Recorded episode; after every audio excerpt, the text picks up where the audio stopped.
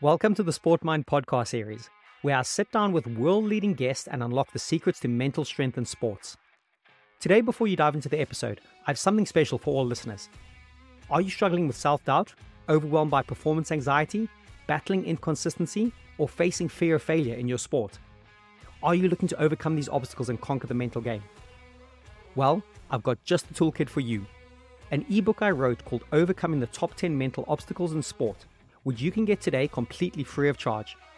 This comprehensive ebook is a treasure trove of practical and actionable strategies tailored for athletes who want to unblock the most common mental obstacles. Each chapter offers digestible advice, providing immediate tools you can apply to enhance your mental game. Readers have been raving about the insights and the transformations they've experienced with this guide. Teresa from California emailed recently saying, Your guide is brilliantly helpful. I've just been getting into it and I'm truly excited to use it to help with the obstacles I face regularly. I wrote this ebook to be concise, punchy, and most importantly, practical for immediate application. And the best part? It's completely free, a token of your commitment to your mental and athletic growth. So click on the link in the show notes right now to grab your copy of Overcoming the Top 10 Mental Obstacles in Sport, or simply visit the SportMind Hub by Googling SportMind Hub. Equip yourself today with the knowledge and tools to face those mental challenges head on. Now, let's jump into today's episode and get ready to elevate your mental game to the next level.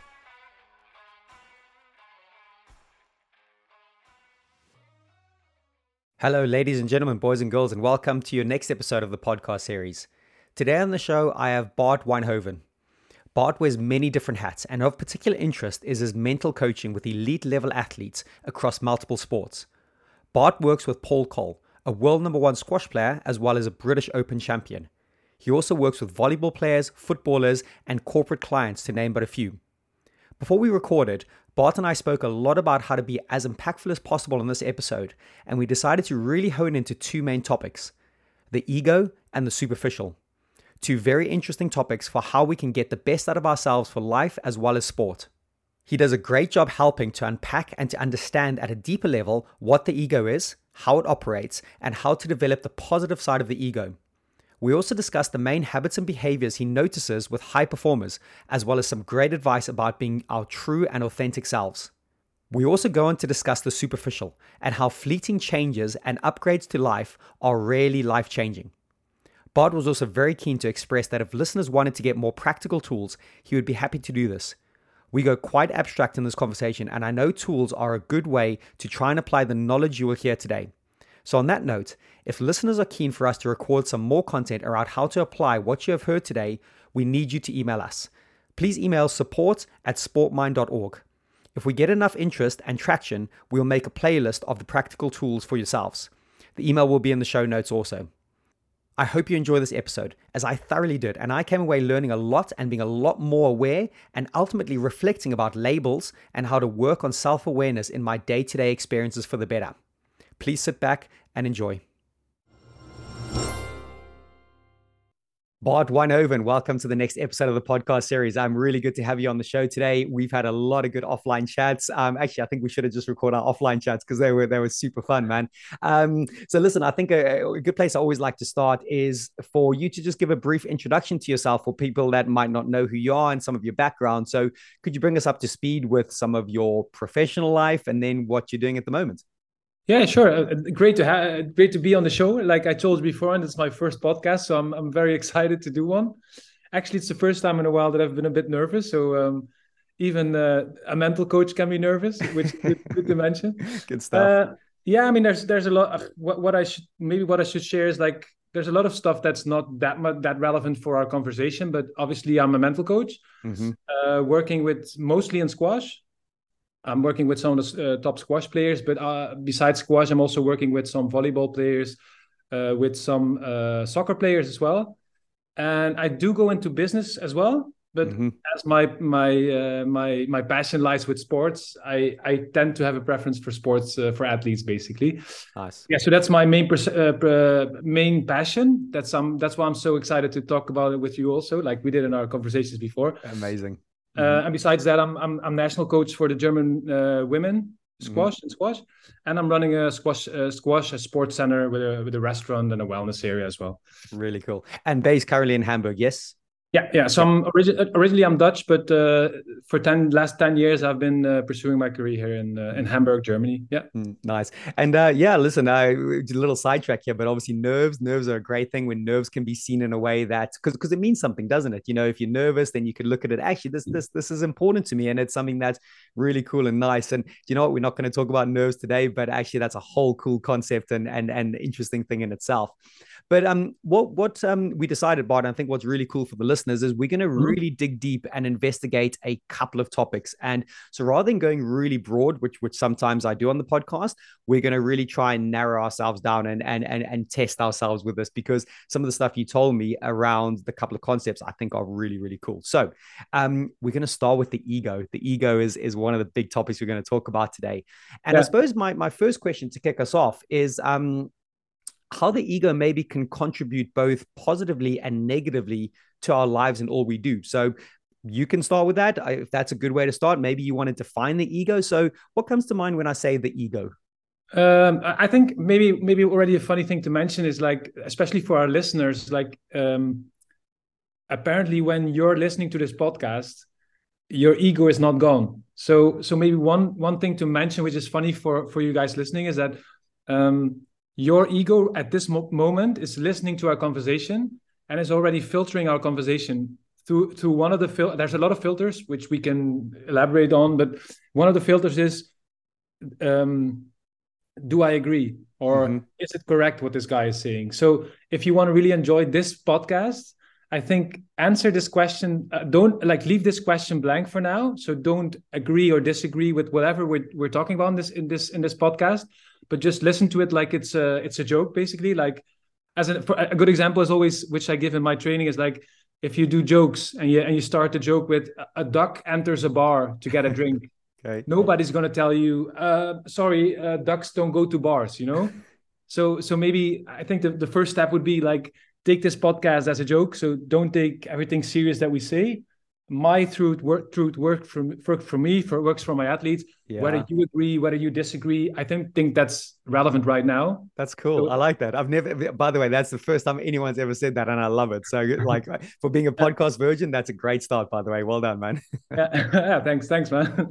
Um so yeah ego ego. Um I think first of all, I think it's important to know like what like what I find ego. Mm-hmm. Like for me, ego. I mean, ego comes from the Latin word "I," So it just means so for me, ego is everything centered around Bart, like or Jesse or whoever's listening. Like your name is basically uh, a collection of your ego. So in that sense, some people call it your mind. Some people call it your your I identity. There's a lot of words for it, but for me, it's basically everything revolving around you as a person. So mm-hmm.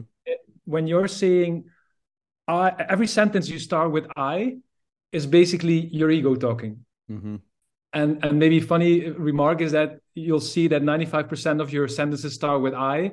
So then you know that 95% of, of the time when you're talking it's not you talking but your mm. ego. So that mm. might be a, a, nice observation. Yeah.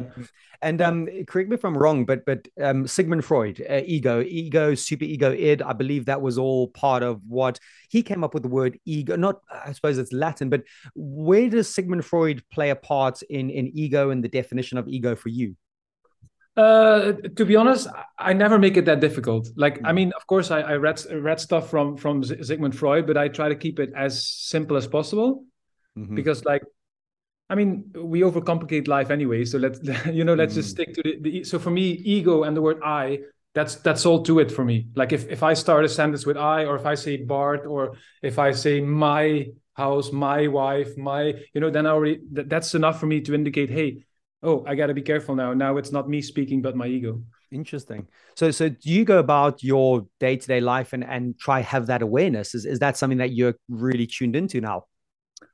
I mean if you're passionate i mean uh, anyone who's passionate about something like whether it be sports or whether it be business life i mean for me mental coaching is is a 24/7 job or like not a job hobby basically or, or a calling or a passion. Mm-hmm. so even if I don't want to, I'm, I'm always, I'm always, yeah, always thinking about it, always reflecting. Even if I'm speaking to, it sounds a bit freaky, but I guess all of us passionate people are a bit strange. if, even if I'm having conversation with friends, there's always still my my reflection going on at the same time. Yeah, yeah, that's really interesting, and yeah, I, I resonate with that big time.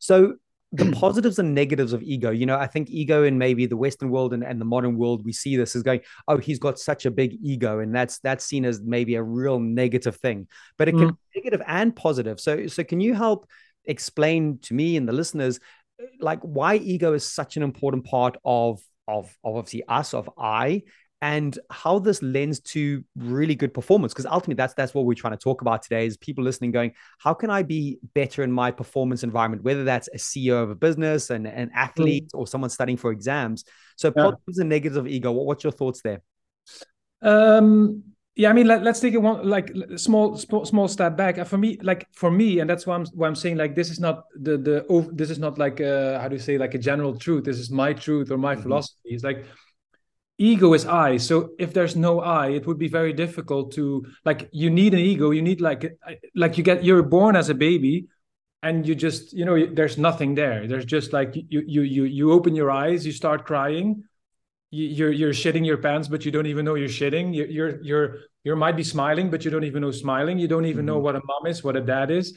So if we would stay that way without the that's the egoless state. If we would stay like that it's it's very hard to like to have a society to to talk to each other to so, so so what i'm trying to say is like as soon as you start learning words like mom dad good bad that's when your ego starts building and then it's mm. going to be you me and you know there's going to be a clear definition between the world and me and then there's the world mom dad and me and then there's the world uh, uncle uh, grandma etc and so we keep dividing dividing the world all the time until it makes sense for us but as a as a same result obviously we're we're building an ego at the same time. Mm. so getting back to your question um, we need the ego. We need to we need to be able to define ourselves. And and i define myself by i'm bart i'm 41 years old. I'm i give myself the label mental coach. I give myself the label husband. I give myself the label father. And all these labels make me make me a person make me someone you can meet up with make me makes me someone you can talk to. Mm-hmm. so in that sense we all need this in order to distinguish the whole world basically. Mm. um, but on the other hand it, it, it's sep- like the positive thing is it separates us from other people. So it's actually we're able to live basically yeah totally. But on the other hand we, we the, the more we get separated we shouldn't forget that there's still a connection between all of us basically mm-hmm. you know so like it might it, that's that's why we see so many people being uh, lonely or or or scared for example it's always the feeling like i'm by myself i'm able to fail i'm able to fuck up you know like it's mm-hmm. always it's it's me it's i who's able to do something wrong so that's the for me that would be the negative side but but then again if there's no ego there's no you so if there's no bart then how are we able to even have this conversation basically mm. No, really, really well put and and and explained. And yeah, we're going to keep going down this this rabbit hole to to unpack it. Because for me, what I'm doing, I'm sitting here, I'm I'm I'm I'm absorbing, I'm understanding, and this is great because this is I, I'm I've got a like a semi awareness of it. But but actually, someone like you who deals with this a lot, I, I think is going to be mm. really interesting. So when you working with your athletes and when you're coming to i suppose let's look at the performance environment.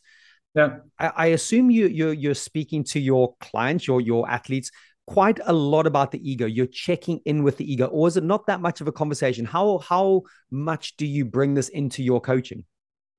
Um i think we, we have to be aware that like ego is your mind as well. So like the more we're like if we're talking we're basically always talking mind to mind or head to head. I don't know how to put it correctly but like then it's just like egos talking to each other. So mm-hmm. yeah like even the funny thing is like like i mentioned before with the labels we put on ourselves for example being a, a man or a woman or a guy you know like a professional squash player. For example a funny example is like a lot of squash players play really well until they start to call themselves a professional player so just by putting the label, I'm now a professional squash player, suddenly they feel the pressure because they're they're professional and they need to act professional and and uh, eat professional and you know so so every label you put on yourself or on other people makes it a bit more complicated. So if I speak with my athletes, the first thing that's the first concern I have is that they don't see me as a mental coach and I don't see them as a client. Okay so the, the only like the easiest way or the best way to have a conversation first of all is to make sure that that we are both in our direct experience so not like in a theoretical basis but in a direct experience it's just like two idiots talking to each other like because the, in the end that's all we are you know like we just we all just get born and we, we do something on this planet and we die again so yeah. so there's there shouldn't be a difference between somebody's rich poor black white whatever so if we can get to the essence of just talking on a human level without seeing me like oh this is bart he's the mental coach of the world number two at the moment you know then you're already putting such a label on me that it's mm. it's really hard to connect with you because well you put me on a on a pedestal and you think you're down there. Interesting in that sense i always leave these things as out as much as possible and i try to focus on the direct experience. So if a player says i'm scared or i'm afraid or i'm i'm nervous you know like then we're we're, digging, we're we're tapping into like okay this is your direct experience so your direct experience or your emotions are telling me something about the situation your mind can tell me a lot of things like you don't need to be nervous because you're a great guy but you can say that but you'll still feel nervous mm. so so i i normally rather skip the skip the bullshit and just ask like okay what what are you feeling? What what what's going on? What are you experiencing? Even if you have a match the ref was shit yeah that's fine if the ref was shit but how did you feel during the match? Yeah well i was i was fucking pissed off. Well okay mm. you're pissed off. Okay so and then we dig into that feeling and then we try to investigate like okay this feeling always stems back from the ego because that's the one who ignites some kind of emotion and then we start investigating your ego so so so we start we start from a different point of view to get to the same to the same place which you're targeting but if yeah. you go the other way around then it's going to be a theoretical conversation mm. and let's let's be honest there's so many people who want to stop smoking so many people who want to lose weight and there's like millions of books self-help books about it well i can assure you that 99% of the people who read one of these books is not losing weight or is not okay. stop, not able to quit smoking so so this theoretical point of view doesn't work anyway and and that's probably part of the, the maybe a little bit of the second conversation we might have about the superficial but um we can touch on that now or maybe stay with with the i don't know if there's a separate thing but uh, i just want to repeat what i'm hearing just for my understanding and, and also for the listeners yeah, sure. so sure when you work with that initial client, you're really trying to strip down all barriers. Eh, that's the first thing I'm hearing. You kind of going, you don't want to see, again, if you're working with a world champion or world number one, because I know you do, you work with the mm. top of the top. Mm. You also don't want to see them as the label of this great athlete. Is that correct? You both you're both trying to get on the same level. Is that the starting point? I'm hearing you say. Yeah, yeah, definitely. And and and it's it's it's it's really good that you're mentioning this because um, I think even for a for a normal coach, if you're not a not a, a, mental coach, but just like a squash coach, soccer coach, said, I think for me always that the the greatest challenge lies in me not not labeling my player as a as a world champion, for example. Mm-hmm. So I, if if I see my player as a world champion or as a professional, then I know I have work to do because as long as I see him like that, I'm creating a, a barrier between me and him. Until I am able to see him just like like I said, just as the stupid guy I am, or the mm-hmm. you know like the you know the, the the simple human being I'm being. If I see him that way, then we're able to have a conversation. So so and I, I think that's not only for mental coach, but even for a squash coach as well. Yeah, totally. Your, your, your player is never going to be able to to listen to you if you're seeing your player on a different level as you mm. are basically. but but does that not even go into like all areas of life even if you're not a coach even if you are you know you're, you're in a workplace environment and and you know the idea of like because because I suppose the world is set up for labels and functionality and maps and the shoppers, you know, brands and all of these things. And and what I'm hearing you say is it's a constant process in our mind to maybe try and not ignore that narrative, but to slightly reverse it and slightly bring it down a couple of notches. Is that correct thinking? Yeah, definitely. So so I mean that's why I said before, like I'm doing it in sports. But if I if I do like a, let's say a three day uh, workshop with one of my players, the results obviously are not going to be just uh, on sports level because mm. it's the same guy, it's the same ego that steps on squash court or steps on a soccer pitch is the same guy who's going to go home to his wife. So if if if you improve your performance, you're also going to improve your conversations with your wife, for example. Mm.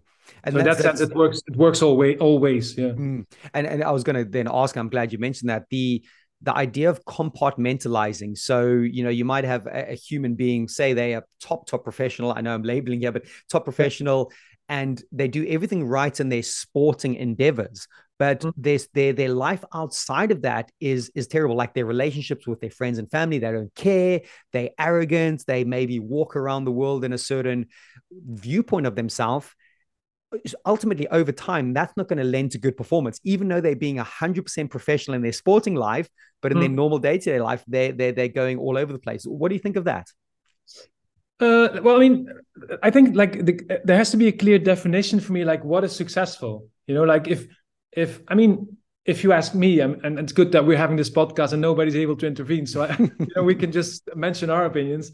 But for me, like if if you're gonna be a world champion, look, if you're gonna be world champion, but you haven't seen your family for 20 years, or you haven't been a good dad to your kid for the last 15 years, or you haven't been a good husband to your wife for the last 15 years, then if you ask me, you're not successful.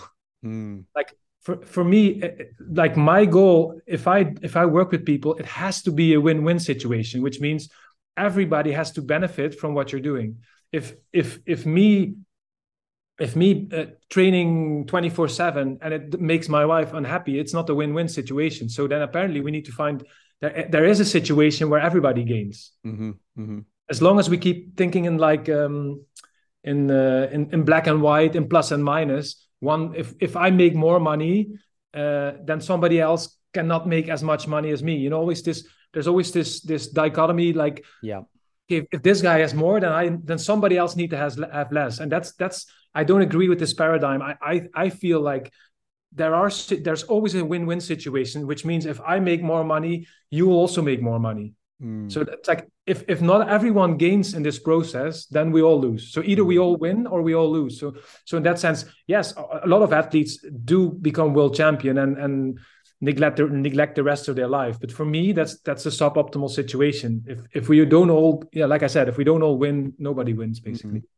So how do you help an athlete get that balance right? Because I think that's a really important conversation we can have. Is is around the lines of I, I can imagine you've seen this, but like a win at all costs mentality. An athlete comes to you going, right, Bart, you're, you're the man. You want you're going to take me to this level, and that's my my big thing in life. And they see that as such a you know they're going to reach happiness when they reach that ranking or that level of that status. And as we know i think that that's really the case isn't it? You know there's so many other things. So how do you help the athletes rebalance that? Because is that conversations with them is that presenting them different ways to look at the, the world. Like it's yeah it, i love what you said about if if if you win i lose but i i've got to win to make you lose. That that's such a difficult thing. So how do you get that balance working?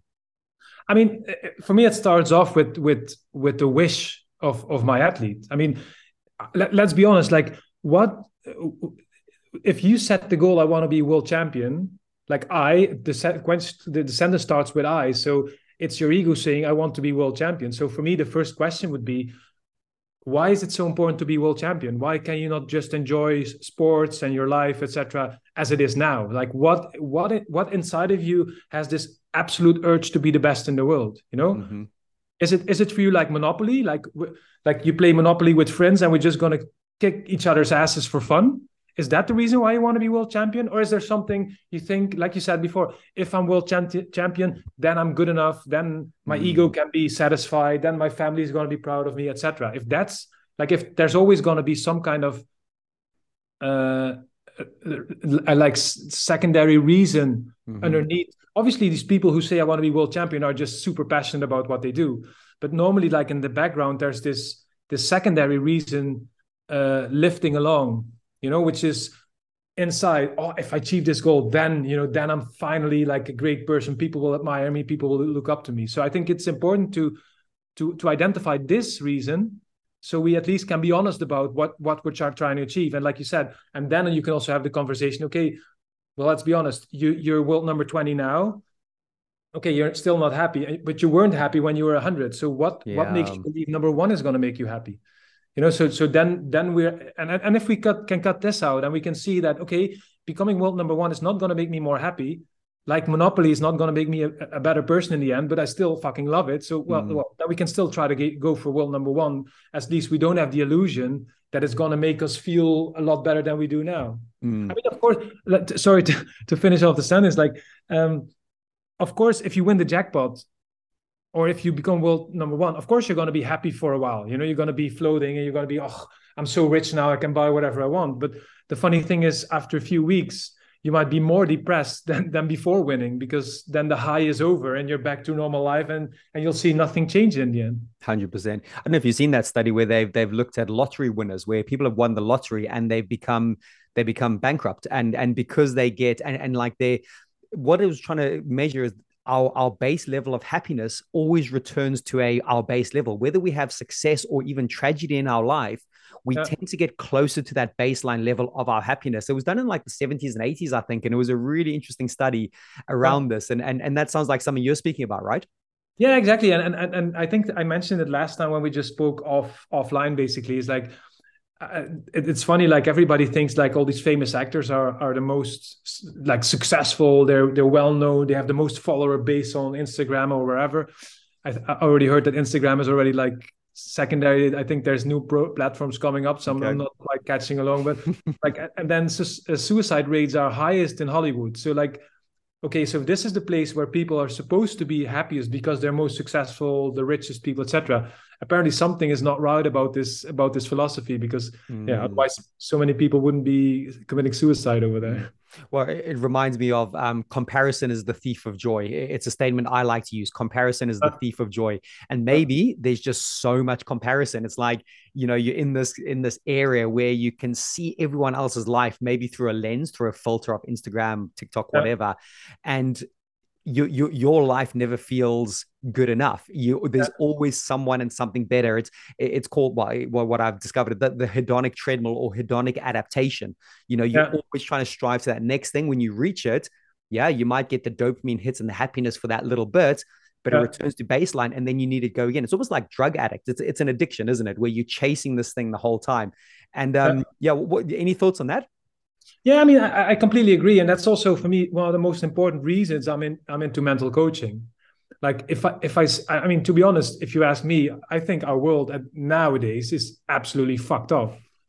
It's fucked up completely. I mean, and I'm not even talking about the wars like that, like the wars that are going on in in, in Africa or also the Ukraine Russia war, etc. That that's that's pretty bad. But but even like on a on a on a daily basis, the, I mean.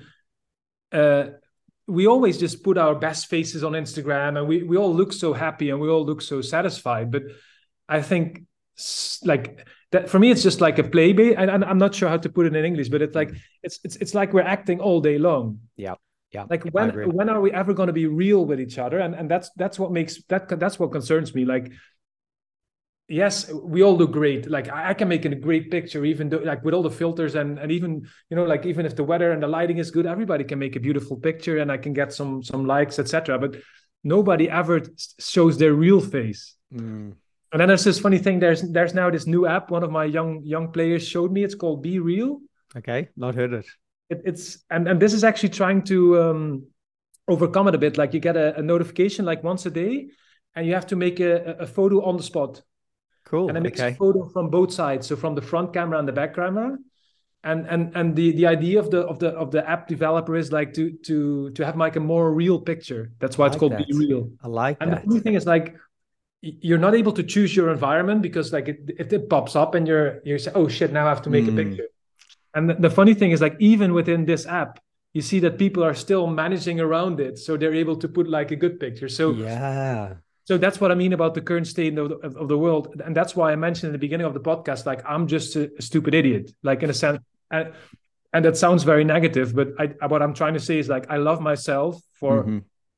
for whatever I am, whether it be my good sides or my bad sides, and and I know I'm not better than somebody else, and mm-hmm. and I feel like if we can get this across, like my relationship, even like people always think like, oh, you're a mental coach, your relationship must be perfect, or you, your your relationship with other people must be perfect. Oh no if, if i'm with my parents for a week uh, man i'm, I'm crying to go home you know like or, or i fight with my wife as well. So you know we just need to be honest that we all share the same problems and it's yeah. not like any one of us is happy all the time basically. Mm, no really really well said and really well described. That app sounds really clever by the way. I like that because because uh, again we've got just this forward facing lens most of the time and, and actually there could be dishes and destruction around our house and everything. I quite like that it takes a photo both ways. I think that's really clever. Yeah, the, the, the, funny thing is like that eh, eh, the idea is great, but people are so yes. Eh, like or like let let because we were talking about ego. The ego is so so focused on looking good, yeah. looking successful, looking pretty, looking whatever. That even with these apps, people are so so smart that they that they directly find a way to circumvent it. So they yeah. directly find a way to still make it look good. Hmm, so, so the, interesting. The, the initial for me personally, I mean, I'm not such a so, social media and stuff guy, but for me already the app miserably failed, but not because the app failed, because we humans, humans. showed that that we failed basically. Mm, wow, that's quite powerful. And um, it, what I'm hearing you say there there's a lot of judgment there's a, and we we maybe put such value in other people's opinions of us and and, and like what are people going to say if i react in this way if i do this thing like this and i'm, I'm linking it back to sport now hmm. it's going okay well if i perform like this then I'm, I'm going to be seen as a higher member of my tribe. I'm going to be seen in a better way. And those are then all the stories we're telling ourselves. So, kind of a question I have for you linked to ego, linked to sport. How would you help an athlete that it's almost like a lost loss. And what I mean by that, if this athlete does well, mm-hmm. they they just expect to do well because they've been told they you know, from whether their parents or the environment, that they just, you know, even if they do something really good, it's almost just like, oh, well, I was meant to do good. But if they do bad, it's like, you know, everyone's like, oh, well, I told, like, I, I told you so. Or, you know, I failed because everyone expected me to do really well. So I don't know if I'm kind of, I'm, I'm asking the question in the right way, but if, an athlete that you know, can never find satisfaction, whether they've done something really good or, you know, and, and they don't find satisfaction with that, obviously, but they don't yeah. find, well, obviously, they don't find satisfaction when they're bad. Any yeah. thoughts on that? What, what do you think about that? Yeah, I mean, I mean, I, I, I kind of touches upon this the, the, the superficial side of I, I and you I, I mean, it, it, looked like it came from me, but you were also talking about superficial, like that's that's the label you put on it after we we spoke about mm-hmm. it for a while like there's the ego and there's the superficial part mm-hmm. uh, uh, uh, and maybe it needs a bit more clarification for your listeners because so so um what i'm trying to say is like uh, as i said before my ego is me and me is bart and my age and my education and my upbringing and my surroundings and my the, the, the status on my bank account and like everything that I, I am or I mm-hmm. have determines my ego. Um, um, so so the, the, the, the it's it's so hard to to explain it in a few words, but um, if the way I act is is correlated with with my age, is correlated with my financial status, is correlated mm-hmm. with me being single or married or everything. So what I'm trying to say is like my philosophy is all humans act the same. You just have to look at where they come from and you understand them. It's a bit like if you if you if you put a dog in a corner, he'll bite. Mm-hmm. Logically, because he feels attacked, and that's the same for human beings. So if you, if if I would have the same upbringing as you, if I would have the same age as you, if I like, if I would have everything the same as you have, then I would be acting the same like Jesse, for example. Mm-hmm. So so what I'm trying to say is like I'm not sure if you are if your listeners know the Matrix the movie. Mm-hmm. I'm do, sure. Do you, think they, do you think they will? Yeah, yeah, well, yeah, yeah. Well, maybe, maybe we're at that generation where we grew up with it and watched it. Maybe the younger ones might not know it so much, but yeah, let, let, for for argument's sake, let's say everyone knows the Matrix. Uh, let, let, let's put it maybe another example. What a colleague of mine used this is like you can look at your life like a fishbowl. You're a fish swimming in a bowl, mm-hmm. and this bowl is made up of of of like your world mm-hmm. and, and and you're swimming in your own world but like you can only change as much as you can within the bowl so you can change uh, you know all the small you can change some stones you could you can put like an extra figure in the world you can mm-hmm. you can swim a few meters and and, then you, you, know, you have to turn around again so for me the superficial things so that that was your initial question in the beginning mm-hmm. it's like you're always confined to the bowl mm. to the to the to the fish bowl or, or in the matrix if you're in the matrix you're able to do whatever you can but you're still in the matrix. Yeah so so for me there's there's the superficial things you can do you can go about is there's i mean go to the library and, or amazon and get you some books you know like mm-hmm, mm-hmm. there's visualization there's meditation there's all this stuff but it still confines you to the bowl to the fish bowl or you're still in your matrix with your background and your upbringing etc so if you really want to make a difference you got to break out of the ball. You have to change the ball. You have to break out of the matrix mm-hmm. and then change your matrix all all on itself and then you can go back in and and, and do what you do. Mm, i like that. That's that's a good analogy. Um have you seen the truman show with jim carrey? Have you seen that film Uh, I, I'm not sure. I, I, a colleague of mine mentioned it to me a yeah. long. I, I think I didn't see it yet. It's very similar to what you said. He lives. It's almost like Big Brother is watching. It's a TV show where he lives in this, this almost this dome. He doesn't know it, right? But everyone there is yeah. he's living and then one day he discovers he gets like to the edge of the dome or some things start happening that aren't quite right and it's yeah. and then he breaks out of the dome and it's it's brilliant film because it really is like a mind bending kind of going wow so everything we believe in our life yeah you know what it's almost got like this this edge to it and and it's like when you can break out of that and actually make make a change like you said yeah. that's where the real impact gets made and yeah his his whole life has just been a basically a setup uh, which yeah. is which is kind of scary and that's almost even though it's i think it's about 20 years old the film now yeah. it's almost a commentary for what's going on with social media it's kind of like this this yeah. crazy world that we're we're we're we're, we're creating our our superficial goldfish bowl as you said and all we're doing is we're moving the pieces within that but actually we're not making i suppose groundbreaking strides in a way. So uh, is that kind of correct in what you were saying in a way? Is that link a little bit yeah, yeah. First of all, I'll promise to you and to your listeners, I'll, I will watch the Truman Show this this week for sure because I've, I've, promised a lot of people to watch it, and I, I will now. So uh, now you convinced me to actually. Good. Anyone listening will be like, these two kind of crazy dudes talking about the Matrix and the Truman Show. Thought we were linking for a Sport Mind podcast, but hey, these are the conversations that I, I think are really valuable, man.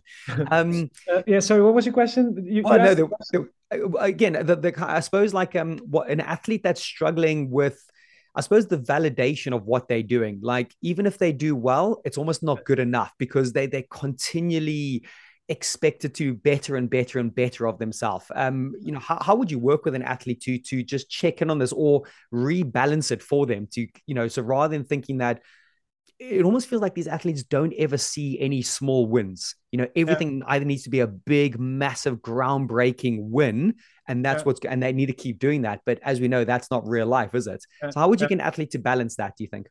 Yeah, like like I said a few few minutes before, I think like the first step needs to be like first of all, the athlete needs to be willing, because if you're so obsessed by reaching your goal, you're not going to listen to me anyway. Mm-hmm. That's also why I said in the beginning, guys, if you listen to this podcast, don't listen through this guy's wrong or this guy's right what is he talking about? If you can so and that's the same for this this like this this situation. If my athlete is not open for change then you know we'll, we'll just do we'll just go along and you know we'll see at some point he'll realize it. Mm-hmm. latest when he gets to world number one he'll realize that that wasn't worth it. Or after his seventh loss and and getting to world number nine and being all depressed and stuff then maybe then he'll start listening. So mm-hmm for me, I'm always pretty happy when my players lose because that's the time they're going to listen to me. Mm. Um, so how if they're open to listen, then for me, like it, it, it might be a bit of a bold statement, but it's my opinion anyway, and and let's hope it, it's not going to go go go viral. But like for me, it's you are always the problem.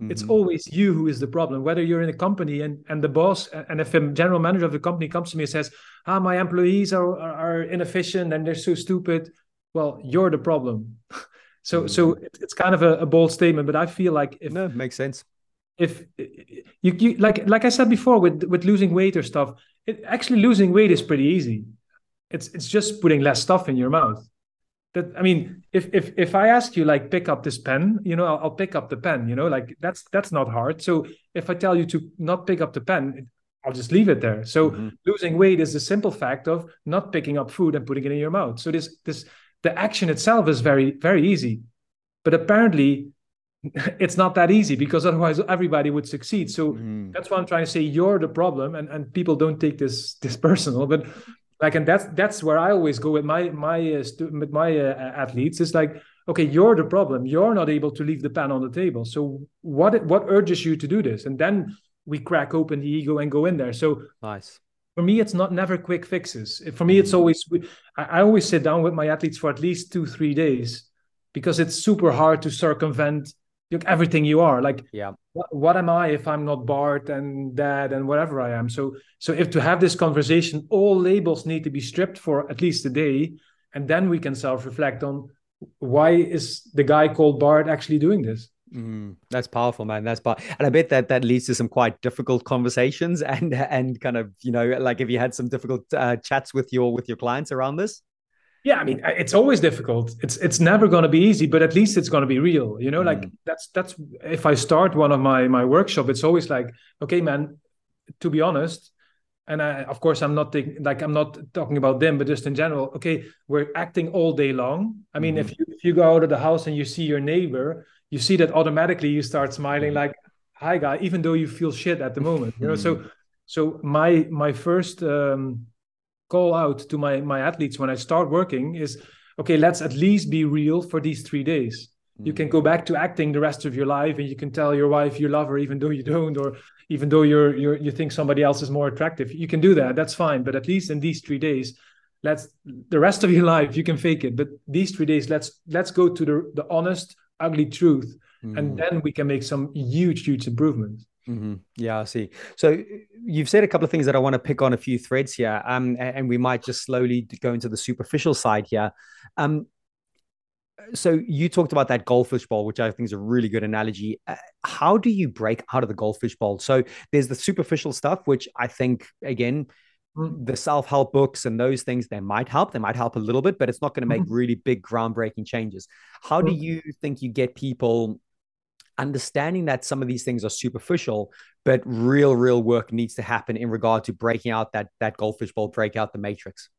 Yeah, I mean, I, I, the, the realization comes with the fact that it hurts. I mean, it just hurts to be like, if it doesn't hurt enough, that's why I mentioned the example of losing. If it doesn't hurt enough yet, then I'm just waiting for my player to lose another few matches hmm. until it hurts so much that he's either going to quit or he's going to think like, okay, something needs to change. And, and and that's that's the starting point. So and and if that's the case, then we can start working. And and is it easy no it's definitely not easy but that's why I'm, that's that's why i'm there as that that's my job basically you know so mm. that that's that's where we do the real work but it starts with realizing that it like like we said also in the beginning i think if it's a win-lose situation if you gain at, at, some area in life and you lose in some other area in life it's just a matter of how how long does the the, the successes outweigh the costs. Exactly. And i'm just as a mental coach i'm just waiting or also as a human i'm just waiting for the costs to outweigh the, the wins or the successes because then we can finally have this chat about hey dude what? I'm not happy. Oh oh you're not happy. Well you look pretty happy because your bank account is is is enormous. Mm. but he's not never going to do that as, until the rolex still satisfies him. Mm-hmm.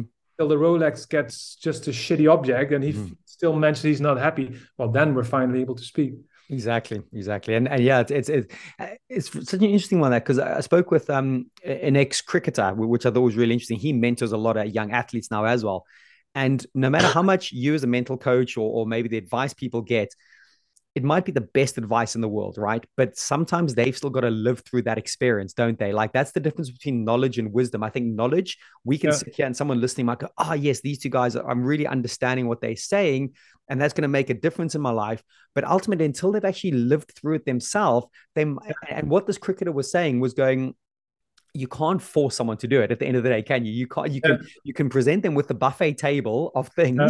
but yeah. ultimately they've got to make their mistakes and then come to the realization themselves is that uh, along the lines that you think also yeah i mean that i mean that's also i mean maybe i forgot to mention in the beginning but that's also the reason we have ego i mean if everybody gets kids you know when you get or like not everyone but i mean when you get kids your parents so my parents so their grandparents are always trying to give advices and like, oh no, you need to raise your kid this way and that way. But just the experience of making the mistakes yourself and and and the baby crying and then ah shit, I I, mm-hmm. I I gave him a candy to be quiet and that was wrong. And you know, like all these experiences, that's what makes life life, you know, to have these experiences and you need the losing experiences or, or the bad experience to to appreciate the good ones as well. Mm. So in that sense, it's everybody just has to go through this roller coaster uh, ride called life. And it's only yeah. it only is fun because we're scared at the at the top of the roller coaster and we're happy when we're down basically. Yeah yeah.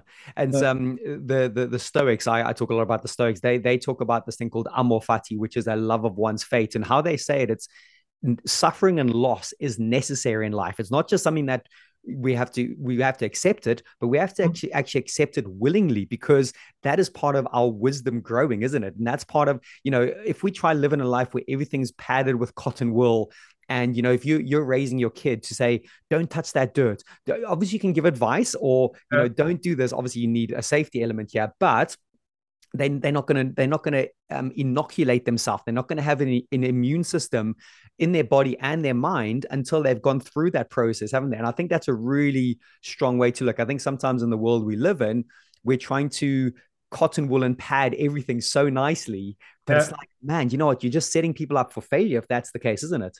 Yeah yeah and i mean like let's be honest if if you if you would look like from a distance to the earth you can you can compare humans with ants. You know we all think especially our ego thinks we're all very important and very influential etc but if you if you take like a, a broader view then how much do we have to say you know like uh, that you see with, with with if there's a, if there's a decent rainstorm or a decent tsunami then we're all gone you know like so so in that mm-hmm. sense I think we're so limited in, in what we're able to do as a, as a person. It might look very big from your point of view, but if you zoom out a little more, then mm. yeah, the question whether we're that influential is is highly questionable. Mm. And I, on that, I think that's really powerful because doesn't that give your athletes or people you work with almost a superpower if they can see life in that way? Does it not reduce the stakes of what is like really important. Yes, you're in the world championship final, and okay, you need to maybe tag and label. It's a big event. Maybe you don't. I want to hear what you think on this. But then, kind of when you zoom out and you go, think about all the the Roman armies that have marched and conquered the world in the, eh, previously, and think about all the future stuff that's going to happen. You know, yeah. your your little thin slice of forty five minutes. Yeah. does it really matter in the big picture?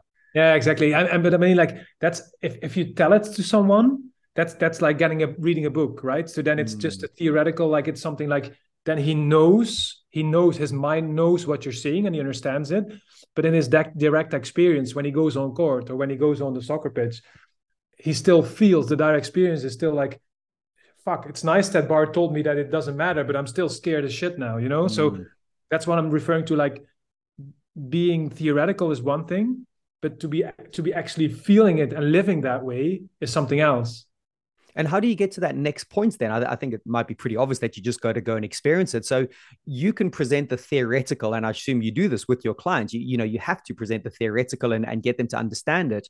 Yeah. But then how do you how do you get to that next point? Do you think? What what does that make sense? What I'm asking?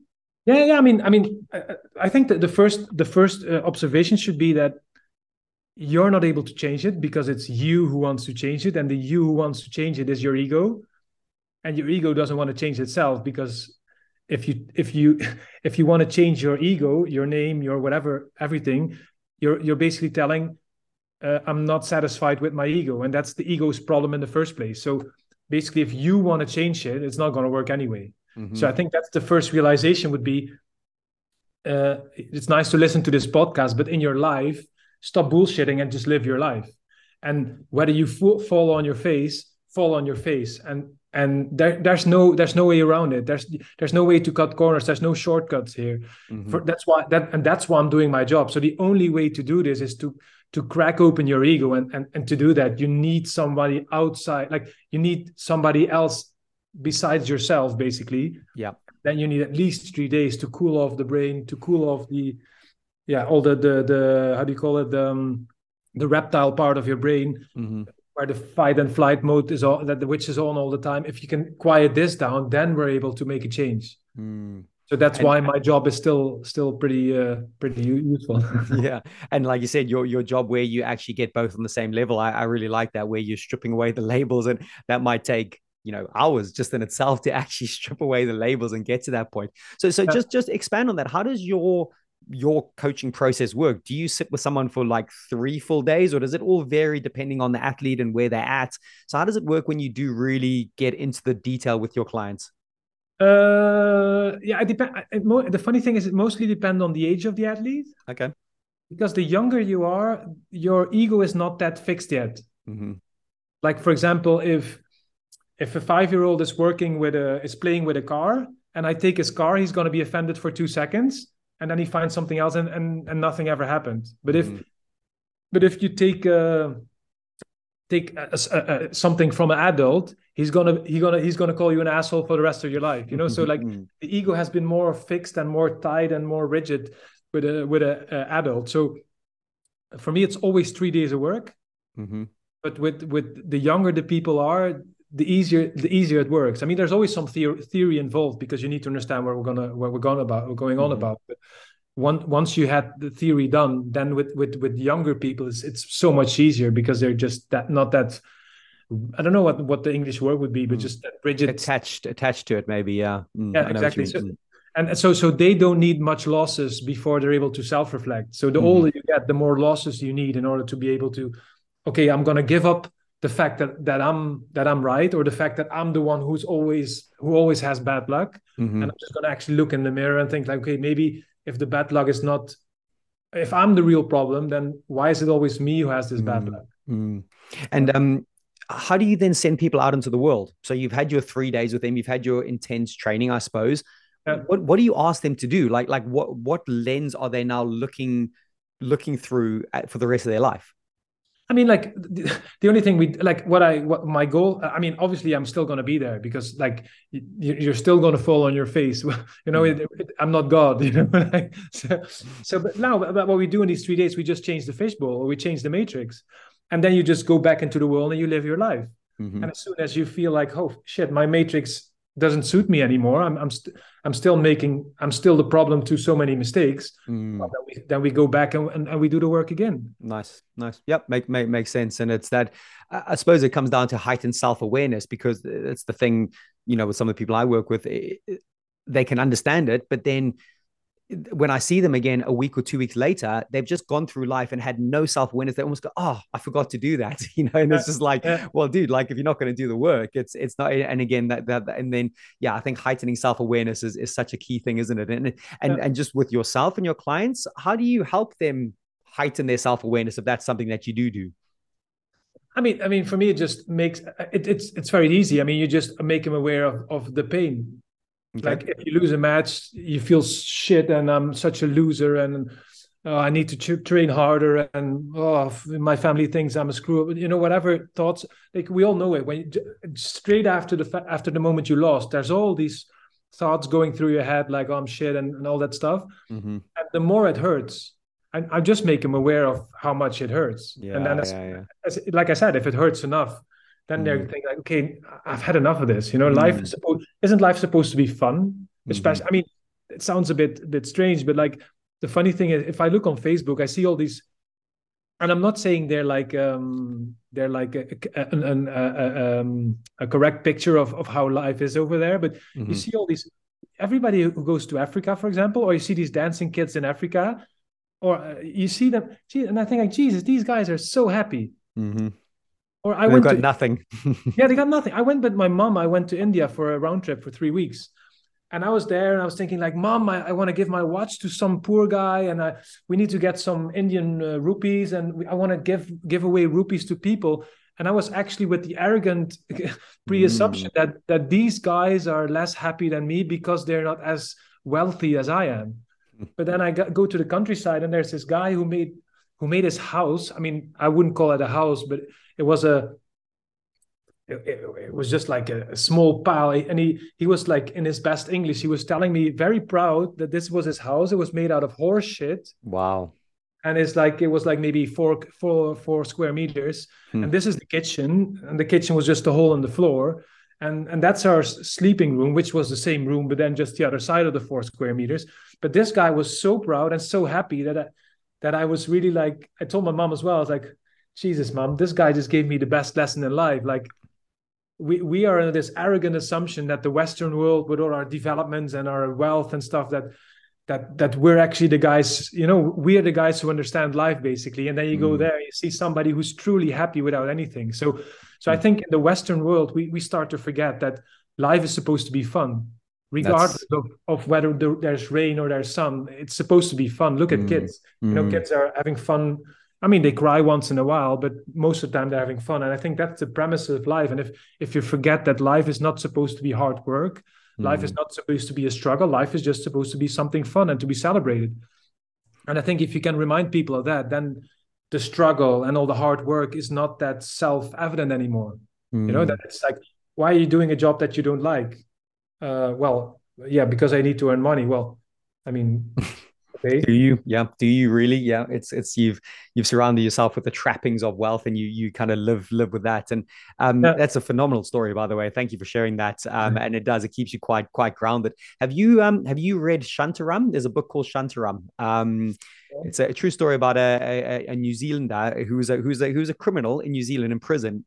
Yeah. broke broke out of prison in New Zealand and fled to live in the slums in Delhi and yeah. basically completely changed his his viewpoint of, of life and going he went there to kind of do more crime and sell more drugs and that. And when he met the people, like you said, like like what true groundedness was, what true kind of essence of life was, it yeah. completely changed the way he looked at things. I've, if, if you've been to India, it's, it's one of before I went to India, someone said read that, yeah. and every and it's like it's one of the best books because it describes the the people and the and the nature and the beauty and the the kind of the attitude almost a similar to story that you just said so it's a really big thick book but it's phenomenal i think you'll yeah. read it quickly shantaram it's they've just made it into um, an amazon prime tv series which i don't think i want to watch because the book itself was so beautifully yeah. written so um, yeah um and one one word you said there which i just want to pick on um arrogance being arrogant where yeah. where does that align or where does that sit with ego? Because a lot of people think ego is arrogance or arrogant side of thinking. Where does arrogance come into things for you? Uh, for me if you talk about arrogance there's there's two kinds of arrogance basically. The one kind of arrogance is the one uh, where people are like if somebody's arrogant there might, there's two sources or two reasons for being arrogant as as you call it. Um, the first one is it's somebody who's trying to hide his insecurity. And the second one is just somebody who's just self-confident. So so obviously 90% of, of arrogant people or 99% of arrogant people are basically insecure people who try to be cool. Um, and the 1% is just people who are who are self-confident. And mm-hmm. to be honest, nobody likes self-confident people. because if they're so self-confident, then who am I, this insecure being I'm already, mm-hmm. you know, I'm already thinking what to wear today, and this guy just walks around like he doesn't care at all. So I hate the guy because he looks better than me. You know? yeah, it's so true. Mm. Yeah. yeah. So yeah, for yeah. me, that, that's the, that's the two options. If it's if it's if it's coming from uh, insecurity, then we then we have some self reflection to do. Mm. If it comes from self confidence, then I'm just, uh, hey, good for you, man. Enjoy life, basically. Perfect. Great. Really good advice. Um, so I know I know we've we've we've gone really deep with this today, and there's a couple more quick questions I want to get from you because I've really thoroughly enjoyed sitting here, and I'm sure the listeners are, are hopefully yeah. on the same journey with us. Um, you work with some really really top clients, top professionals. Mm-hmm. Um, what are the common habits and behaviors you notice with successful clients? What, what do you what do you see that they do really well, and that's very common with them? Do you think? Yeah, yeah. So just maybe one step back. Like I think like we we were like I've been watching the clock now. We're always almost running for an hour now.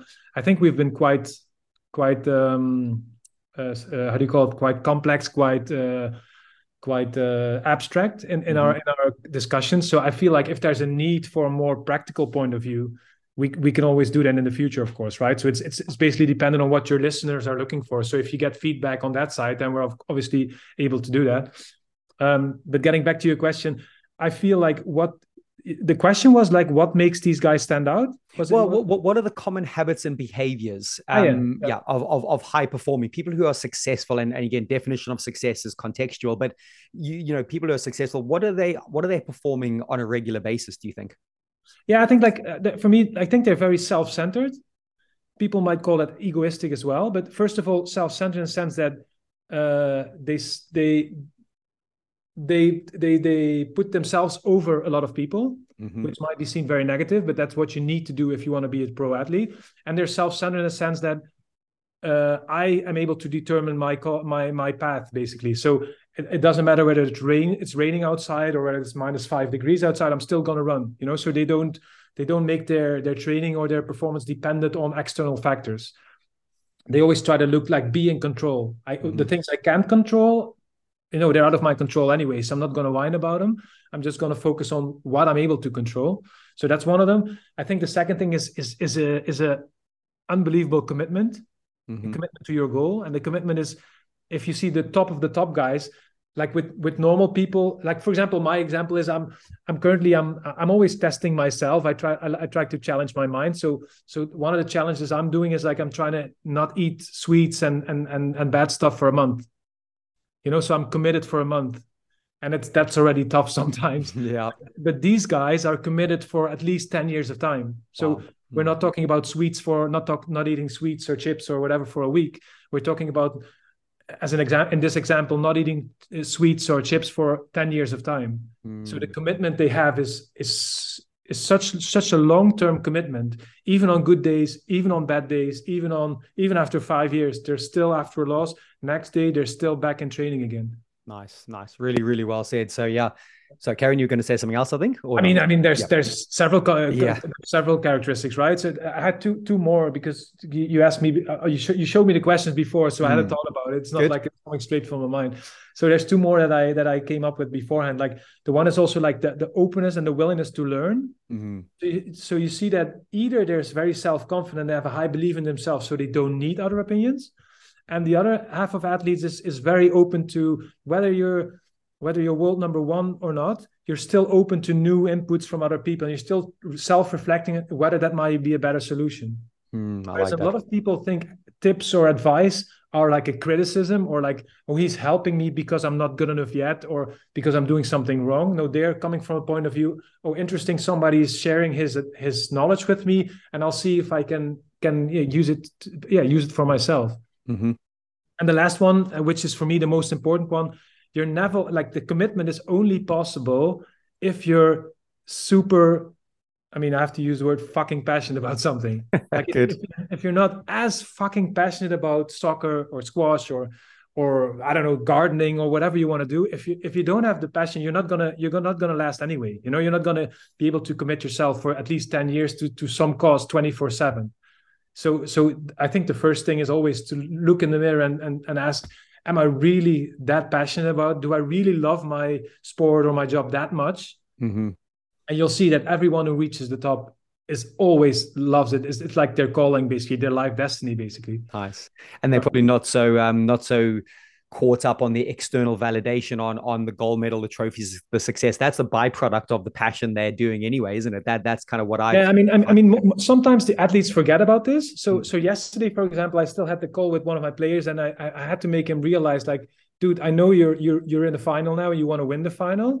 But to let's be honest, you, you're doing. Don't forget, you're doing this since you're six years old because you you fucking love it. Mm. And then then he he's like, oh yeah, geez, I was so caught up in in wanting to win and wanting to be successful that I forgot that this is actually my passion. You know, so sometimes you have to remind them, but in the background, this passion is always there. Brilliant. Yeah, yeah. And again, that's that's that's powerful. It's that intrinsic versus extrinsic motivation. You know, extrinsic is the yeah, winning that final and and kind of seeing yourself in the world so you can post on Instagram. Okay. That might help. But intrinsic is is what like the child's mind, the, the the mind that you got into the sport or your passion, your gardening, whatever you yeah. did with at that beginning. And, and that's a real powerful message. So um, awesome. Bart, listen, I, I think maybe a real good place to finish if, if you haven't already, but was there maybe like, uh, actually, I want to go back a quick step. Thank you for yeah. kind of saying that actually listeners that, that if we want some more practical tools, um, you've been very kind to kind of say that actually that's something we could look at at some point. So anyone listening that that has found this useful, please do get in contact and say because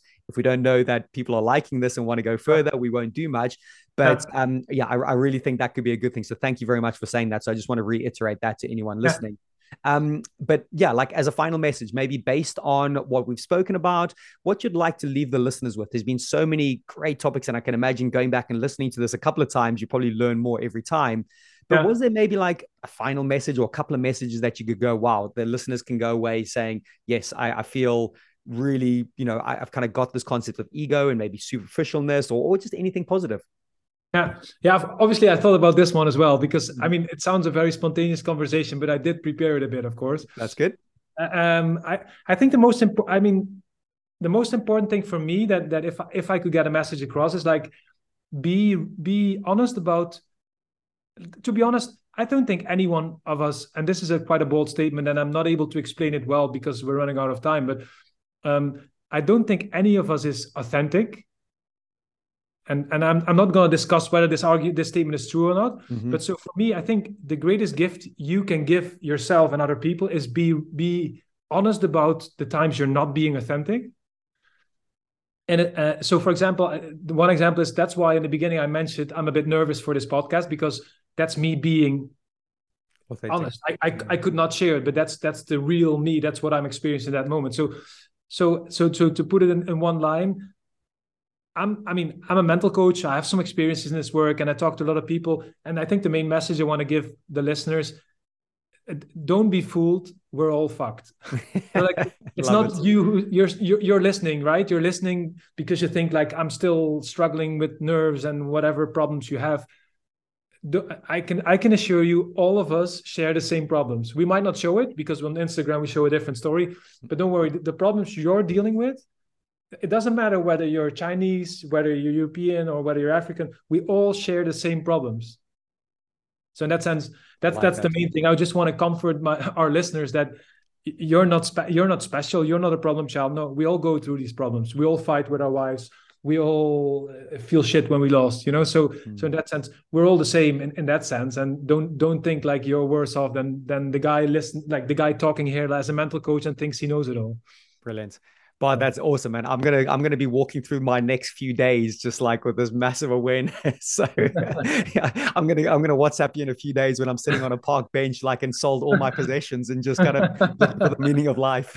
don't do that, man. Don't do that. no, I won't. I won't. Hopefully, but I, I, like that authenticity is is a really really and just be honest about that authenticity. And and again, maybe you know I'm similar age to you. Maybe at, at this kind of age, we can be more comfortable with that, can't we? And, and you know, I wish I kind of heard a message like this when I was in my mid 20s, when maybe I was doing things for others or whatever it was. So yeah, yeah. any any hopefully younger listeners that are struggling with that, uh, it's such a beautiful final message, authenticity.